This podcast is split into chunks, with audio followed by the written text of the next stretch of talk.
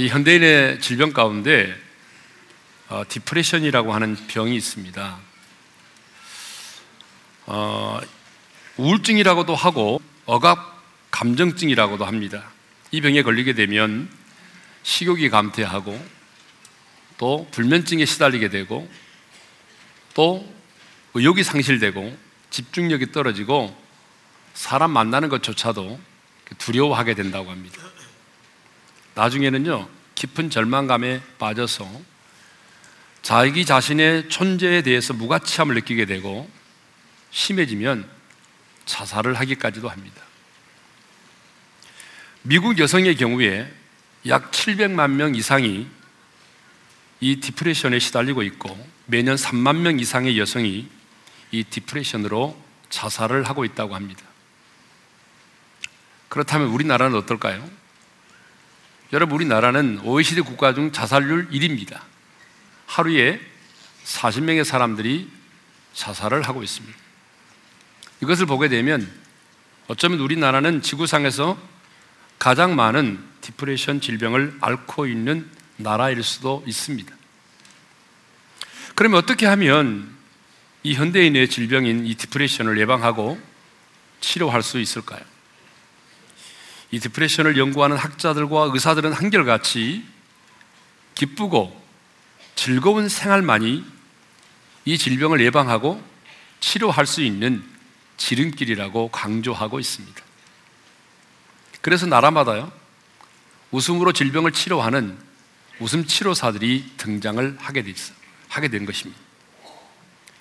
아, 미국 스탠퍼드 대학의 윌리엄 프라이 박사에 의하면 사람이 1분 동안 마음껏 웃으면 10분 동안 내가 에어로빅을 하고 조깅을 하고 자전거를 타는 것과 같은 효과가 있다고 합니다.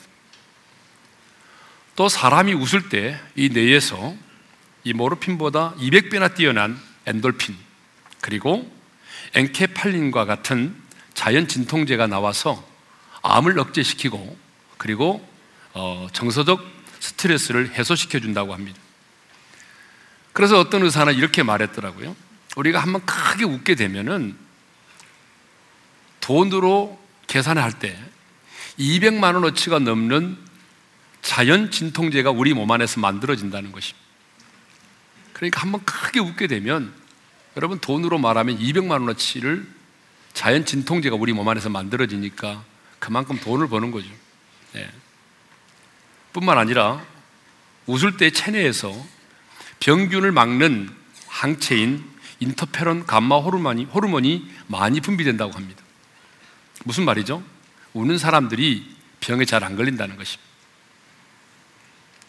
그리고 웃을 때에 산소 공급이 두 배나 증가되어서 집중력을 갖게 만들어준다고 합니다. 그래서 여러분, 우리 자녀들이 집중력을 가지고 공부를 잘하게 하려면 어떻게 해야 되겠어요? 스트레스를 받게 하는 것이 아니라 우리 자녀들로 하여금 오히려 많이 웃게 해야 된다는. 그러니까 여러분의 자녀들이 공부를 잘하는 비결이 뭐냐면 많이 웃게 만드는 거예요. 네. 또 우리가 기쁨이 가득한 상태에서 식사를 하게 되면 소화 호르몬이 촉진돼서 소화가 잘 된다고 합니다. 여러분, 우리 많이 경험해 보았잖아요. 뭔가 마음이 뒤틀린 상태에서 우리가 음식을 먹게 되면 소화가 잘 안 됩니다. 그런데 아주 기쁨이 충만한 상태에서 우리가 음식을 먹게 되면 소화 호르몬이 촉진돼서 소화가 너무 잘 되는 거죠. 또 어떤 분이 이런 말을 했더라고요.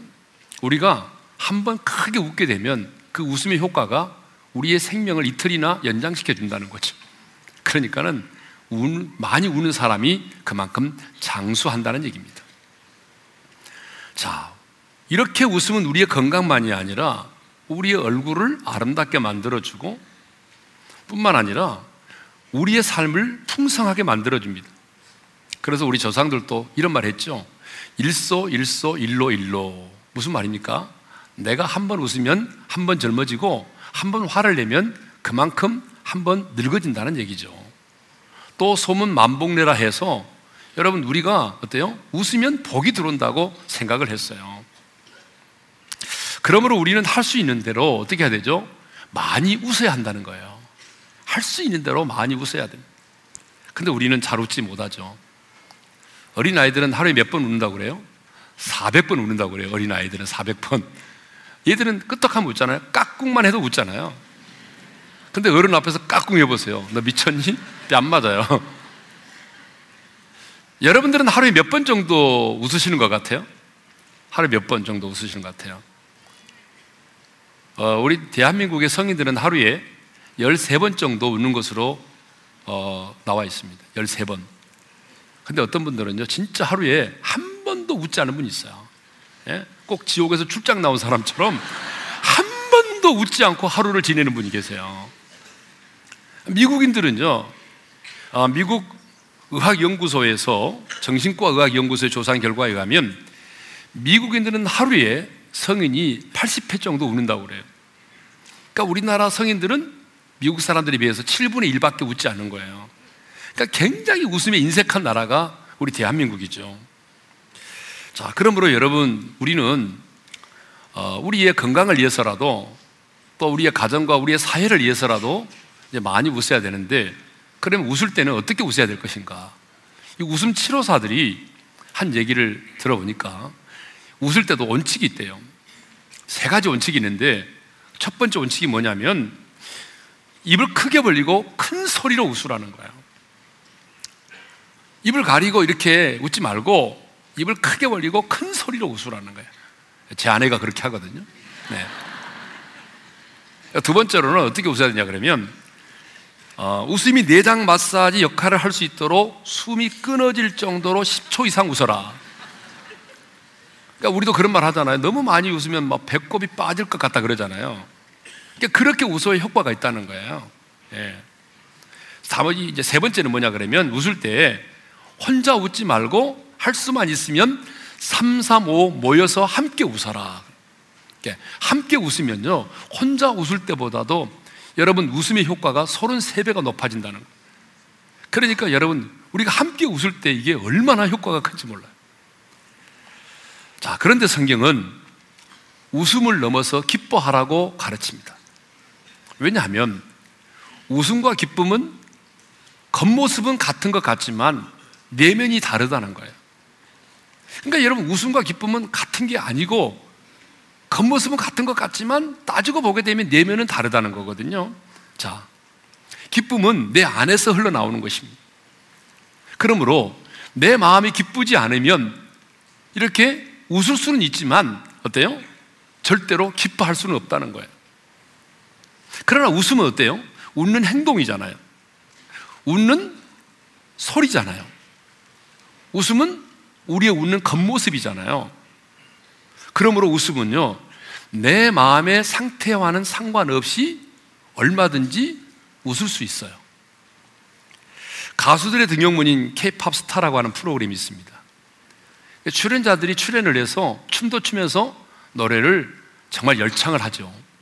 그런데 그 심사위원들이 평가를 할 때 여러분 무슨 말을 가장 많이 하는지 아세요? 그 심사위원들이 그 열창하는 가수 등용문에 나오는 사람들을 보면서 가장 많이 하는 말이 있어요. 그게 뭐냐 그러면 내가 먼저 즐기면서 노래를 부르라는 거예요. 무슨 말이죠? 진정성 있는 노래를 부르라는 거예요. 이 말은 다른 말로 말하면요. 여러분, 내 마음이 기쁘지 않으면서도 얼마든지 기교를 가지고 웃으면서 그렇게 노래를 부를 수 있다는 거죠. 자, 우리 주변을 보게 되면 겉으로는 웃고 있지만 마음은 울고 있는 분들이 너무 많습니다.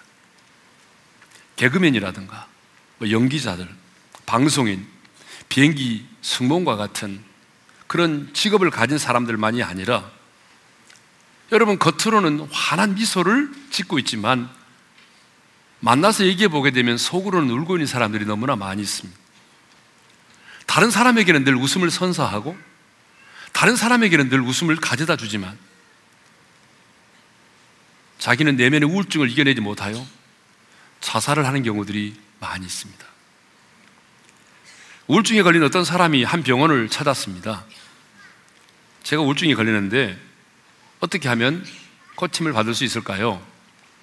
의사 선생님이 이렇게 말했습니다.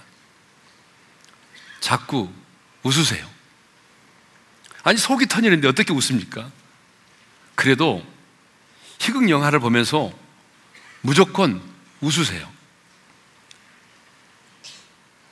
찰리 채플린이라는 유명한 희극 배우가 있는데 그 배우를 보면 웃음이 저절로 나올 것이고 그러면 우울증은 깨끗하게 치료될 것입니다. 라고 의사가 말을 했어요. 그때 환자가 하는 말이 의사 선생님, 제가 바로 찰리 채플린입니다. 여러분 이 얘기는 많이 들으셨을 거예요. 네. 유명한 희극 배우 찰리 채플린은 가장 힘든 것이 무엇이냐라고 물었을 때에 마음은 울고 있는데 가장 기쁜 사람처럼 웃는 것이다라고 말했습니다. 내 마음은 울고 있는데 가장 기쁜 사람처럼 웃는 것, 이게 가장 힘들대. 사람은 이렇게 겉과 속이 다를 수 있습니다. 언제가 제가 한번 얘기를 했습니다. 작가 겸 방송인으로 활동했던 고 최윤 씨를 기억하고 계실 겁니다. 최윤 씨는 수많은 TV 출연과 강연을 통해서 그리고 자신의 책을 통해서 힘들고 지친 삶을 살아가는 사람들에게 웃음과 희망을 갖게 만들었던 사람입니다. 뿐만 아니라 우리 교회 3월 리조이스에도 제가 기억하기만 해도 두 번 정도 오셨어요. 여러 차례 오셔서 사모님들에게 웃음과 희망을 심어주었던 사람입니다.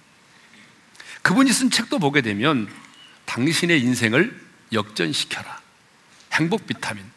딸들아, 일곱 번 넘어져도 일곱 번 넘어지면 여덟 번 일어나라.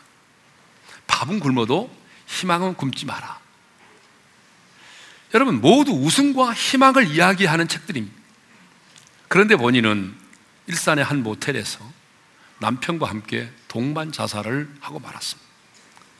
얼마나 마음이 힘들고 그 육체적인 고통이 너무나 얼마나 심했으면 여러분 자살을 했겠습니까? 하지만 저는 그 최인우 씨의 자살을 접하면서 아, 우리 인간이 만들어낸 인위적인 기쁨은 자신의 고통스러운 상황을 뛰어넘을 수 없구나. 라고 하는 것을 깨닫게 되었습니다. 그렇습니다. 여러분, 우리 인간의 의지와 우리 인간의 결심으로 이루어진 인위적인 기쁨은 내가 처해 있는 이 처참한 내 인생의 고통스러운 상황을 뛰어넘을 수 없습니다. 그래서 성경은 우리에게 웃어라 라고 가르치지 아니하고 기뻐하라고 가르치고 있는 것입니다. 기뻐하되 그냥 기뻐하지 말고 주 안에서 항상 기뻐하라고 그렇게 말씀하고 있습니다. 왜냐하면 주 안에 있는 자는 내 느낌과 내 감정과는 상관없이 내가 지금 처해 있는 상황과 이 현실의 벽을 뛰어넘어서 주님이 주시는 기쁨으로 기뻐할 수 있기 때문입니다. 그러므로 우리에게 필요한 것이 뭡니까? 주 안에서의 기쁨입니다. 이 기쁨이 오늘 우리 안에 있어야 주님이 주시는 기쁨이 우리 안에 있어야 여러분 지금의 상황과 환경의 벽을 뛰어넘을 수 있다는 거죠. 지금의 고통스러운 상황을 뛰어넘을 수 있는 게 뭐냐면 주님이 주시는 기쁨이에요. 언젠가도 말씀드렸잖아요. 주님은 우리에게 무조건 기뻐하라고 말하지 않아요. 기쁨의 근원 되신 주님께서 먼저 우리에게 기쁨을 주시고 기쁨이 충만한 삶을 살라고 요구하고 계십니다. 요한복음 15장 11절 예전에 우리 묵상했잖아요. 음? 주님이 내 기쁨이 너희 안에 있어. 너희 기쁨을 충만하게 하려 함이라. 주님의 기쁨이 우리 안에 있어서 우리가 기쁨이 충만한 삶을 살라고 요구하는 거예요. 내가 너에게 내 기쁨을 주지 않았니? 그러므로 내 기쁨을 가지고 충만한 기쁨의 삶을 살라는 거죠. 네. 그러므로 성경은 웃는 것도 중요하지만 여러분 억지로라도 웃는 게 중요합니다. 왜냐하면요. 우리가 이렇게 억지로라도 막 웃잖아요. 그렇게 되면 이 뇌가요, 속아 넘어간대요. 진짜 우는 줄 알고, 그래서 90%의 효과가 나타난다는 거예요. 그러니까 억지로라도 웃는 게 건강에는 좋다는 거죠. 그러나 성경은 웃는 것도 중요하지만 웃음을 뛰어넘어서 기뻐하라고 가르치고 있습니다. 자, 우리는 오늘 본문에서 자신이 처한 상황과 환경을 뛰어넘어서 기쁨을 이기지 못하여 하는 한 사람을 보게 됩니다. 그 사람이 누구죠? 바로 사도 바울입니다. 사도 바울은 지금 감옥 속에서 나는 기뻐한다라고 외치고 있어요. 여러분 17절 18절을 읽겠습니다. 다 같이요. 나는 기뻐하고 너희 무리와 함께 기뻐하리니 이와 같이 너희도 기뻐하고 나와 함께 기뻐하라. 여러분 빌립보서는 사도 바울이 감옥에서 빌립보 교회 성도들에게 써보낸 편지입니다. 그래 빌립보서의 주제가 뭐냐면 기쁨이에요. 이 빌립보서에만 기쁨이라는 단어가 18번 나옵니다. 그리고 오늘 우리가 읽은 17절과 18절에도 기쁨이라는 단어가 4번 나옵니다.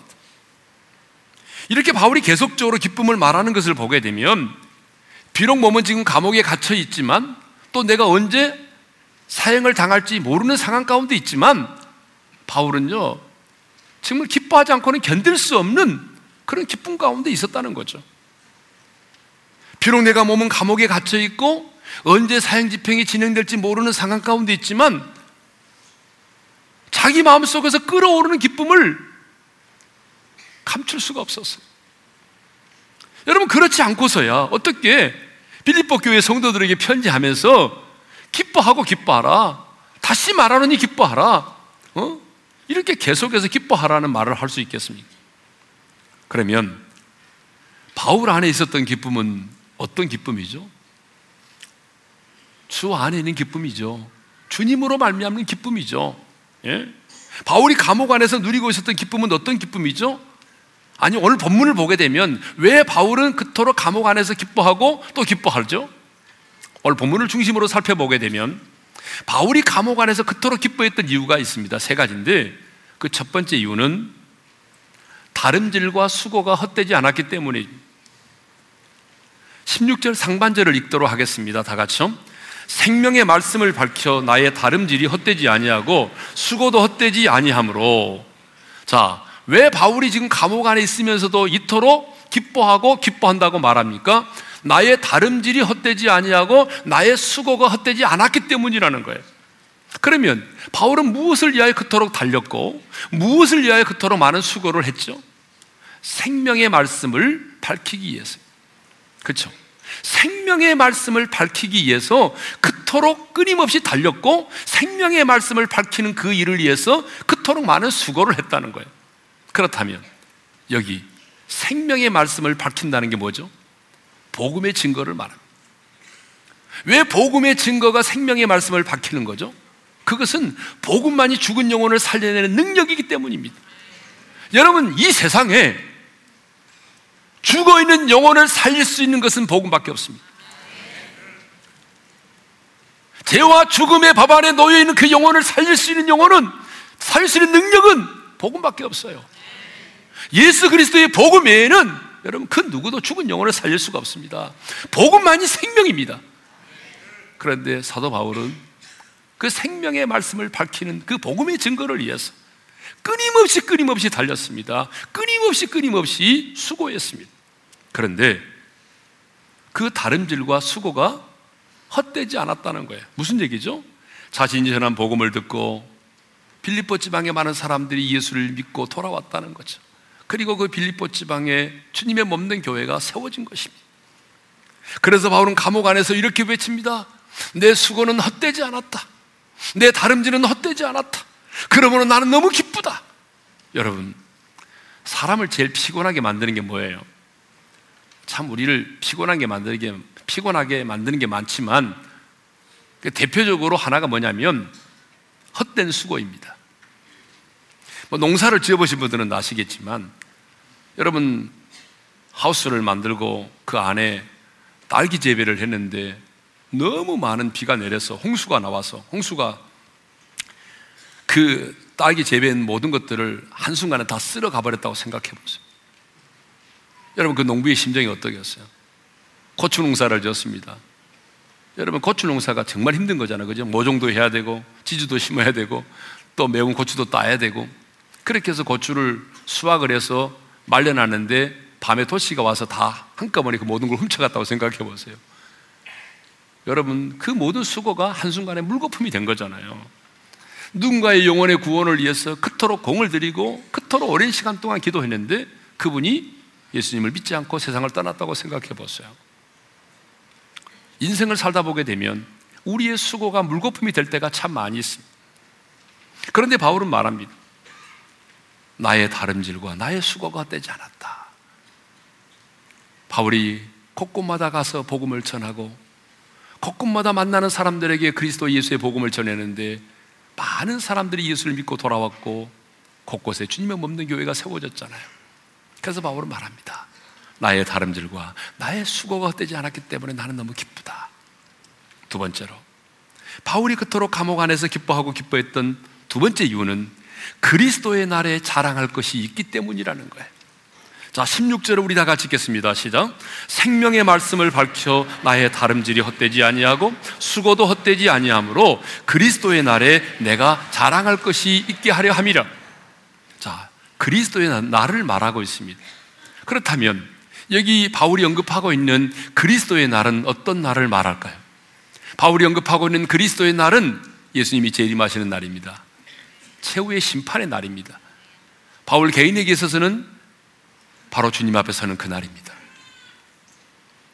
바울은 우리 주님이 다시 오시는 그날에 자신이 전한 복음을 듣고 주께로 돌아온 구원받은 사람들이 자신의 가장 큰 자랑이 될 것을 믿고 있었습니다. 바울은 자신이 주님 앞에 서는 그날에 구원받은 빌립보 교회 성도들이 예수님, 우리는 저 바울이 전한 복음 때문에 우리는 구원을 받았습니다. 그래서 바로 여기 이 자리에 있습니다. 만일 바울이 우리에게 복음을 전하지 않았다면 주님 우리가 어떻게 여기 이 자리에 있겠습니까? 바로 바울이 복음을 전해서 우리가 예수를 믿게 됐고 이 자리에 있게 되었습니다라고 말하게 될 것을 확신하고 있었습니다. 사도 바울은 자신이 전한 복음을 듣고 구원을 받은 사람들이 자신의 가르침을 통해서 예수님의 제자된 사람들이 그리스도의 날에 자신의 상급이 되고 자신의 멸류관이 될 것을 믿었습니다. 그래서 기뻐한 거예요. 사랑하는 성도 여러분. 사도 바울은 이 땅에서의 날을 살아가면서 이 땅에서의 날들을 살아가면서 그리스도의 날을 기억했다는 것입니다. 내가 주님을 만나는 그날 나는 어떤 모습으로 주님 앞에 설 수 있을까? 내가 선한 싸움을 싸우고 내가 달려갈 길을 마치고 주님 앞에 서는 그날 주님은 내가 살아온 내 인생을 어떻게 평가하실까? 바울은 그리스도의 날에 악하고 게으른 종이 아닌 착하고 충성된 종으로 서고 싶었습니다. 그리고 바울은 그리스도의 날에 나의 자랑은 돈이 아니라 사람임을 분명히 알고 있었습니다. 사람이 나의 기업이고 사람이 나의 상급이고 사람이 나의 멸류관임을 알고 있었습니다. 그렇습니다. 여러분 그리스도의 날에 주님은 우리를 돈으로 평가하지 않습니다. 너 세상에 살면서 돈 얼마 벌었니? 돈으로 평가하지 않습니다. 탈란트로 평가하지 않습니다. 하나님은 사람으로 평가하십니다. 하나님의 관심은 그래서 사람인 것입니다. 내가 복음을 전했던 사람입니다. 내가 이루하고 내가 격려하고 사랑했던 사람들입니다. 내가 가르쳐서 그리스도의 제자로 세웠던 그 사람들입니다. 그렇다면 여러분은 그리스도의 날에 어떤 사람으로 주님 앞에 서기를 원하십니까? 오늘 여러분에게는 그리스도의 날에 자랑할 것이 있습니까? 지난 금요일 저녁에 유석경 전도사님이 오셔서 간증을 하셨습니다. 간증을 하기 전에 만나보니까 정말 똑똑한 자매였어요. 뭐, 물론 서울대를 나오기도 했지만, 5개 국어를 하더라고요. 그러니까 얼마나 잘 준비된 하나님의 사람인지 모릅니다. 그래서 선교사로 나가려고 작정하고, 아, 내가 선교사 나가려면 신학을 하는 게 좋겠다 그래서 시카고에 있는 트리니티 가서 신학을 했어요. 마지막 인턴을 해야 된다고 그래서 한국에 들어왔어요.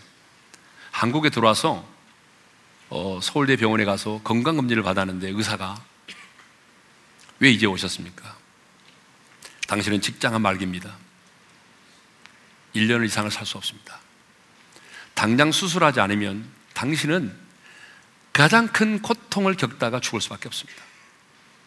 자신의 직장에는 12cm의 암덩어리가 있습니다. 근데 그 순간 이 자매가 금요일 날은 이 말을 하지 않았습니다만 제가 다른 곳에 간증할 때 들어보니까 이렇게 말했어요. 저는 하나님을 이해하려고 하지 않습니다. 저는 하나님을 신뢰할 뿐입니다. 이 상황에 대해서 하나님을 이해하려고 하지 않는다는 거예요. 여러분, 하나님이 이해될 수 있다면, 그 하나님이 우리 인간의 수준에서 이해될 수 있다면, 그 하나님은 여러분, 내가 믿는 하나님이 아니라는 거예요. 여러분, 그렇습니다. 어떻게 여러분 그 하나님이 내 수준에서 이해될 수 있겠어요? 그러나 나는 하나님 그분을 신뢰합니다. 내 하나님을 신뢰합니다. 그래서 그는요, 수술을 받지 않았어요. 방사선 치료도 받지 않았어요. 왜요? 그 이유는 간단합니다. 내가 얼마를 살지 모르지만, 의사는 1년밖에 살지 못한다고 하지만, 그럼 내게 주어진 그 인생의 시간, 나는 그 인생의 시간, 더 한 사람에게라도 복음을 전하고, 한 사람의 영혼이라도 더 살려서, 내가 그리스도 앞에 서는 날, 내가 부끄러움이 없는 자랑할 수 있는 하나님의 사람이 되기 위해서, 한 사람의 영혼이라도 더 건지고 구원받기 위해서, 자기는 지금 끊임없이 복음을 전하는 삶을 살고 있습니다. 그 사람은 1년 만에 죽는다고 했는데 지금 1년 9개월째 살고 있습니다. 창자가 찢어지는 고통을 경험하면서 그래서 자기의 몸에 장에서 피가 흐르는 것을 경험하면서도 그리스도의 날에 부끄러움이 없는 그리스도의 나라로 자랑할 수 있는 하나님의 사람이 되기 위해서 그런 오늘도 열심히 복음을 전하는 삶을 살고 있습니다. 그런데 여러분 우리는 안타깝게도 그리스도의 나를 생각하며 살고 있지 않습니다. 당장 코가 석자라고 먹고 사는 문제, 직장 문제, 결혼 문제, 자녀 문제 이것 때문에 그리스도의 나를 기억하지 못한 채 인생을 살아가고 있습니다. 그런데 여러분, 우리 모두는 시한부 인생이라는 사실을 잊지 말아야 됩니다. 당신은 직장 한 말기 한자입니다. 1년을 살지 못합니다. 라고 하는 말을 들었던 그 전도사님만이 여러분 시한부 인생을 사는 게 아니에요. 어쩌면 우리 중에 그분보다 더 빨리 부름을 받을지도 몰라요. 우리 모두는 그런 의미에서 다 시한부 인생을 사는 사람들입니다. 우리 모두는 언젠가 그리스도 앞에 서야 되는 그리스도의 날이 우리 앞에 있는 사람들입니다. 그렇다면 지금 여러분은 그리스도의 날에 자랑할 것이 있는 삶을 살고 있습니다. 세 번째로 바울이 감옥 안에서 그토록 기뻐했던 이유는 자신을 전제로 드릴 수 있기 때문입니다. 빌립보 교회는 바울이 마게도냐의 환상을 보고 들어와 세운 유럽의 첫 번째 교회입니다. 빌립보 교회는 많은 시련과 극한 가난 가운데서도 풍성한 연보를 해서 가난한 사람들을 돕고 끝까지 바울의 선교를 후원했던 교회였습니다. 바울이 감옥에 갇혀 있다는 소식을 들었을 때 다른 교회들은 그러지 않았지만 빌립보 교회의 성도들은 헌금을 했습니다.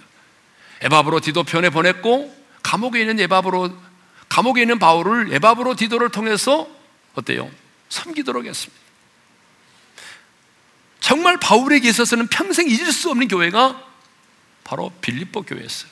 그래서 빌립보서 4장 15절에 바울이 이렇게 말하고 있습니다. 내 일에 참여한 교회가 너희에 아무도 없었느니라. 그런데 바울은 빌립보 교회 성도들의 그런 헌신과 열정을 뭐라고 표현하냐 그러면 믿음의 재물과 성김이라고 표현을 하고 있습니다. 여러분 17절을 다 같이 읽겠습니다. 시작.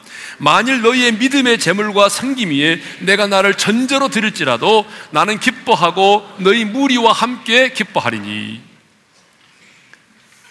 그런 빌립보 교회 성도들의 헌신과 열정을 믿음의 재물과 성김이라고 말하고 너희들의 그런 믿음의 재물과 성김이에 내 자신을 전제로 드릴지라도 나는 기뻐하리라고 말하고 있습니다.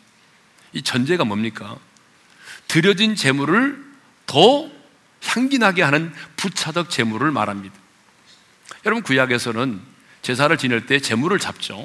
그리고 그 재물을 재단에 올려서 태워서 드립니다. 그런데 그 재물을 재단에 올려서 태워서 드릴 때 마지막에 하는 게 하나 있어요. 그게 뭐냐면 포도주를 붓습니다. 그러면 포도주가 딱 부어지는 순간에 이 포도주 역할이 뭐냐면 이미 들여진 본 재물을 더 향기나게 하고 순인국이 함께 사라져 버리는 거예요. 그런데 이 부어지는 포도주의 색깔이 피를 상징하는 색깔이고 마지막에 부어진다는 의미에서 많은 사람들은 전제를 죽음의 언어로 이해를 하고 있었습니다. 그러니까 바울은 지금 빌립보 교회 성도들을 위해서라면 너희들의 믿음과 성김 위에 자신이 죽는 것도 마다하지 않겠다는 거죠. 자신이 빌립보 교회 성도들의 믿음과 성김만을 더 향기나게 하고 전제로 부어진 포도주의 스승기처럼 사라진다 할지라도 내 자신은 기뻐하고 기뻐하겠다는 것입니다. 그래서 공동 번역에 보게 되면 17절을 이렇게 말하고 있습니다. 다 같이 읽겠습니다. 시작. 여러분이 바치는 믿음의 제사와 제물을 위해서라면 나는 그 위에 내 피라도 쏟아부을 것이며 그것을 나는 기뻐할 것입니다. 나의 기쁨이요, 나의 자랑이요, 나의 멸류관인 빌립보 교회 성도들을 위해서라면 내 목숨을 내어놓고 자신의 목숨이라도 내어놓겠다는 것입니다. 사도 바울은 내가 감옥에서 나오지 못하여 내가 이 감옥에서 순교의 제물이 된다고 할지라도 나의 순교를 슬퍼하지 않겠다는 거예요. 나의 전제로 드려진 내 자신의 순교의 제물이 됨을 나는 기뻐하겠다라고 하는 거예요. 그런데 바울은 자신 안에 있는 기쁨을 빌립보 교회 성도들과 함께 누리기를 소망했습니다. 그래서 이렇게 말하죠. 18절을 읽습니다. 다 같이요. 이와 같이 너희도 기뻐하고 나와 함께 기뻐하라. 우리 한번 따라서 합시다. 나와 함께 기뻐하라. 내가 혹시 이 감옥에 갇혀서 풀려나오지 못하고 내가 이곳에서 사형 집행을 당하여 내가 순교의 제물이 된다고 할지라도 슬퍼하지 말라는 거예요. 어, 사도 바울 선생님이 감옥에서 나오지 못하고 순교하셨네? 안 됐다. 슬퍼하지 말라는 거예요. 내가 비록 순교의 제물이 됐다는 소식을 들었을 때 슬퍼하지 말고 너희도 기뻐하고 나와 함께 기뻐하라는 거예요. 우리 주님이 당신 안에 있는 그 기쁨을 따르는 제자들과 함께 갖기를 원했던 것처럼 바울은 지금 자신 안에 있는 기쁨을 제자들과 빌립보 교회 성도들과 함께 누리기를 원했습니다. 여러분 이것이 사도 바울의 이대함입니다. 바울은요 자신만이 홀로 그 기쁨을 누리기를 원치 않았습니다. 지체된 빌립보 교회 성도들과 함께 자신 안에 있는 그 기쁨을 함께 누리기를 원했다는 거죠. 그래서 나는 기쁘다.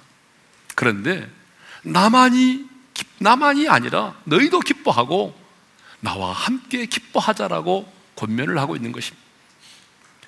우리 교회에 문종성 작가가 있습니다. 저희 교회 청년에 인턴으로 왔는데요.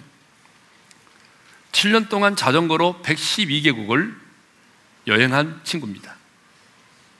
얼마 전에 간증도 했죠. 하늘 카페 아름다운 이야기에 출연했을 때 제가 물었습니다. 가장 큰 어려움이 뭐였냐고. 여러분, 일곱 번의 강도를 만나고 수없이 굶기도 하고 또 노숙자 생활을 했기 때문에 당연히 그것이 가장 힘들고 어려웠다라고 얘기할 줄 알았어. 그런데 이 문종성 작가가 하는 얘기가 뜻밖에도 이렇게 말했습니다. 함께 할 수 없는 애로움이라고 얘기했어요. 너무나 아름다운 자연의 광경을 봤을 때, 광야에서 그 노을을 봤을 때, 너무너무너무 아름다운 장면을 봤을 때, 나 혼자만이 그걸 봐야 돼. 누군가가 내 곁에 있다면 함께 그 아름다운 장면을 보고 함께 기뻐할 수 있을 텐데 나 홀로 그것을 누려야 될 때, 나를 사랑으로 대해주는 그런 축복된 사람을 만났을 때 바로 이 사람이 나에게 이렇게 축복을 해준 사람입니다라고 말할 수 있어야 되는데 그 즐거움과 기쁨을 함께 나눌 수 없을 때가 가장 애롭고 힘들었다라고 얘기했습니다. 내 안에 기쁨이 있지만 그 기쁨을 함께 나눌 수 없는 그 고통, 여러분 그 외로움을 아십니까? 근데 너무나 많은 분들이 복음으로 인한 그 기쁨과 감격을 자기 혼자만 누리고 있습니다. 나 홀로 기뻐. 근데 기쁨이란 혼자의 것이 아닙니다. 우리 한번 따라서 합시다. 기쁨이란 혼자의 것이 아니다. 그러므로 기쁨은 함께 누려야 하는 것입니다. 여러분 기쁨도 함께 우리가 함께 기뻐할 때에 배가 되는 것이에요. 웃음도 3, 3, 5 함께 웃으면 아까 얘기했잖아요. 33배 효과가 나타난다고. 그 주님은요. 우리 혼자 혼자 기뻐하는 거 원하지 않아요. 주님은 주님이 주신 그 기쁨으로 인해서 우리 모두가 함께 기뻐하기를 원하시는 거예요. 그래서 하나님은 이사야 선지자를 통해서 이렇게 말씀하셨습니다. 여러분 이사야 66장 10절을 읽겠습니다. 예루살렘을 사랑하는 자들이여 다 그 성읍과 함께 기뻐하라. 다 그 성읍과 함께 즐거워하라. 주님은 홀로 기뻐하지 말고 그 성읍과 함께 예? 그 성과 함께 성에 있는 모든 사람들과 함께 기뻐하라고 말씀하십니다. 그런데 여러분, 우리가 누군가와 함께 기쁨을 누리려면 중요한 게 있어. 먼저 내 안에 내 안에 기쁨이 있어야 한다는 것입니다. 내 안에 기쁨이 있어야 여러분 그 기쁨이 흘러가는 거예요. 여러분 생각해 보십시오. 이 바울 안에 넘치는 기쁨이 없었다면 어떻게 바울이 감옥 안에서 나와 함께 기뻐하자라고 말할 수 있었겠습니까? 그러므로 여러분 중요한 것은 오늘 내 안에 주님으로 말미암는 기쁨이 있어야 한다는 것입니다. 내 안에 바울이 가졌던 그 기쁨이 있어야 한다는 거죠. 나의 다른들과 나의 수고가 헛되지 않은 그 기쁨, 그 복음의 열매로 인한 기쁨, 그리스도의 날에 자랑할 것이 있는 기쁨, 하나밖에 없는 생명이지만 주님이 원하신다면 이것까지라도 주님 앞에 드릴 수 있는 이 기쁨, 이 기쁨이 우리 안에 있어야 한다는 것입니다. 저는 성령께서 오늘 이 말씀을 듣고 기도하는 우리 모두에게 이 기쁨을 주시기를 원합니다. 오늘 우리 안에 세상에 경험할 수 없는 오직 주님으로 말미암아 우리에게 임하는 이 놀라운 기쁨이 우리 안에 있어서 우리로 인하여 우리의 가족들이 함께 기뻐할 수 있기를 원합니다. 주님은 여러분 한 사람 한 사람으로 인해서 여러분의 가족 공동체가 함께 기뻐하기를 원합니다. 아파트 평수가 넓어서 기뻐하는 게 아니고요. 비록 지금 너무너무 어려운 상황 가운데 있을지라도 주님이 주신 그 기쁨으로 우리 아들, 딸과 함께 손을 잡고 부부가 함께 손을 잡고 함께 기뻐하는 공동체 여러분으로 인해서 여러분의 속으로 공동체가 함께 기뻐하고 우리 모두의 기쁨으로 인해서 우리 오른 교회가 정말 기쁨의 공동체가 되기를 주님은 원하시며 여러분으로 인해서 여러분을 만나는 모든 사람들이 함께 그 기쁨에 동참할 수 있기를 주님의 이름으로 축원합니다. 오늘 주신 말씀을 마음에 새기면서 우리 함께 기도에 이거를 개사를 했습니다. 우리 함께 기뻐해 함께 찬양하십시다. 우리 함께 기뻐해 주 앞에 나와 손을 들고 베푸시는 주 하늘을 향해 우리 손을 들고 찬양할까요? 두손 들고 우리 함께 기뻐해. 주 앞에 나와 손을 들고 기쁨 베푸시는 주 하늘을 향해 두 손 들고 하늘 문이 열리고 은혜의 비추기 내 맘마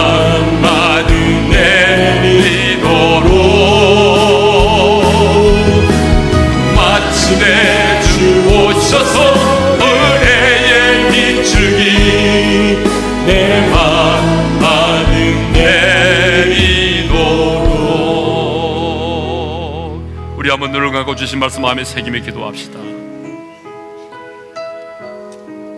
여러분, 바울은 감옥에서 기쁨을 이기지 못했어요.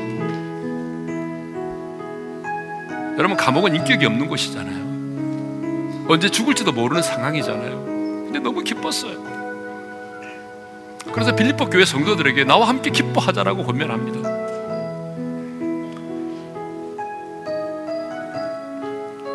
주님 우리에게 말씀합니다. 주 안에서 항상 기뻐해라. 기쁨의 근원 대신 주님께서 이미 우리 안에 기쁨을 주셨다고 말씀하고 있습니다. 내 기쁨이 너희 안에 있어. 너희 기쁨을 충만하게 하려 함이라. 여러분 우리 안에 기쁨이 있어야 합니다. 세상에 줄수 없는 기쁨, 환경을 뛰어넘는 기쁨, 내 느낌과 감정을 뛰어넘는 기쁨, 바울에게 있었습니다. 바울은 나의 다름질과 나의 수고가 헛되지 않았기 때문에 기뻐했다고 말합니다. 여러분 이것은 복음을 전하는 자만이 누릴 수 있는 기쁨이에요. 생명의 말씀을 밝히는 자만이 누릴 수 있는 기쁨이에요. 바울은 그리스도의 날에 자랑할 것이 있기 때문에 기뻤다라고 말합니다. 저는 말씀을 전하면서 이 부분이 너무 저에게 찔렸어요. 우리는 이 땅을 살아가면서 인생의 날들만 생각하며 살아가요. 근데 바울은 이 땅의 인생의 날들을 살아가면서 그리스도의 날을 기억했다는 거예요. 여러분, 왜 우리는 그리스도의 날을 기억하지 못하고 살아갑니까? 먹고 사는 문제 때문에. 바울은 그리스도의 날에 자랑할 것이 있기 위해서 기뻐했어. 내게 하나밖에 없는 생명이지만 하나밖에 없는 생명이지만 주님이 원하신다면 나의 이 생명까지라도 주님을 위해서 드릴 수 있는 내 몸을 전제로 드릴 수 있는 그 기쁨 우리 안에 있기를 원합니다. 여러분 내 안에 이런 기쁨이 있어야 우리 가족이 함께 기뻐할 수 있는 공동체가 될 수 있어요. 여러분 돈이 있어야 기뻐하는 거 아니잖아요. 저는 우리 오린교회 모든 성도들의 가정이 이 주님의 기쁨으로 정말 충만한 기쁨의 공동체가 되기를 원합니다. 비록 내가 월세를 살고 사글세를 살아도 주님으로 인한 그 기쁨이 우리의 가족들 가운데 있기를 원합니다. 여러분으로 인해서 여러분의 공동체가 기쁨의 공동체가 될 수 있어야 돼요. 주님, 내 안에 주님이 주신 기쁨이 충만하고 그 기쁨이 흘러넘치게 도와주셨습니다. 내가 만나는 모든 사람들이 나와 함께 기뻐할 수 있게 하시고 특별히 우리의 가정이 주님 안에서 함께 기뻐할 수 있게 도와주십시오. 다 같이 주신 말씀 붙들고 우리 주여 한번 외치고 부르짖어 기도하며 나갑시다. 주여! 아버지 하나님 그렇습니다. 오늘 우리 안에 주님으로 말미암는 기쁨이 충만하기를 원합니다.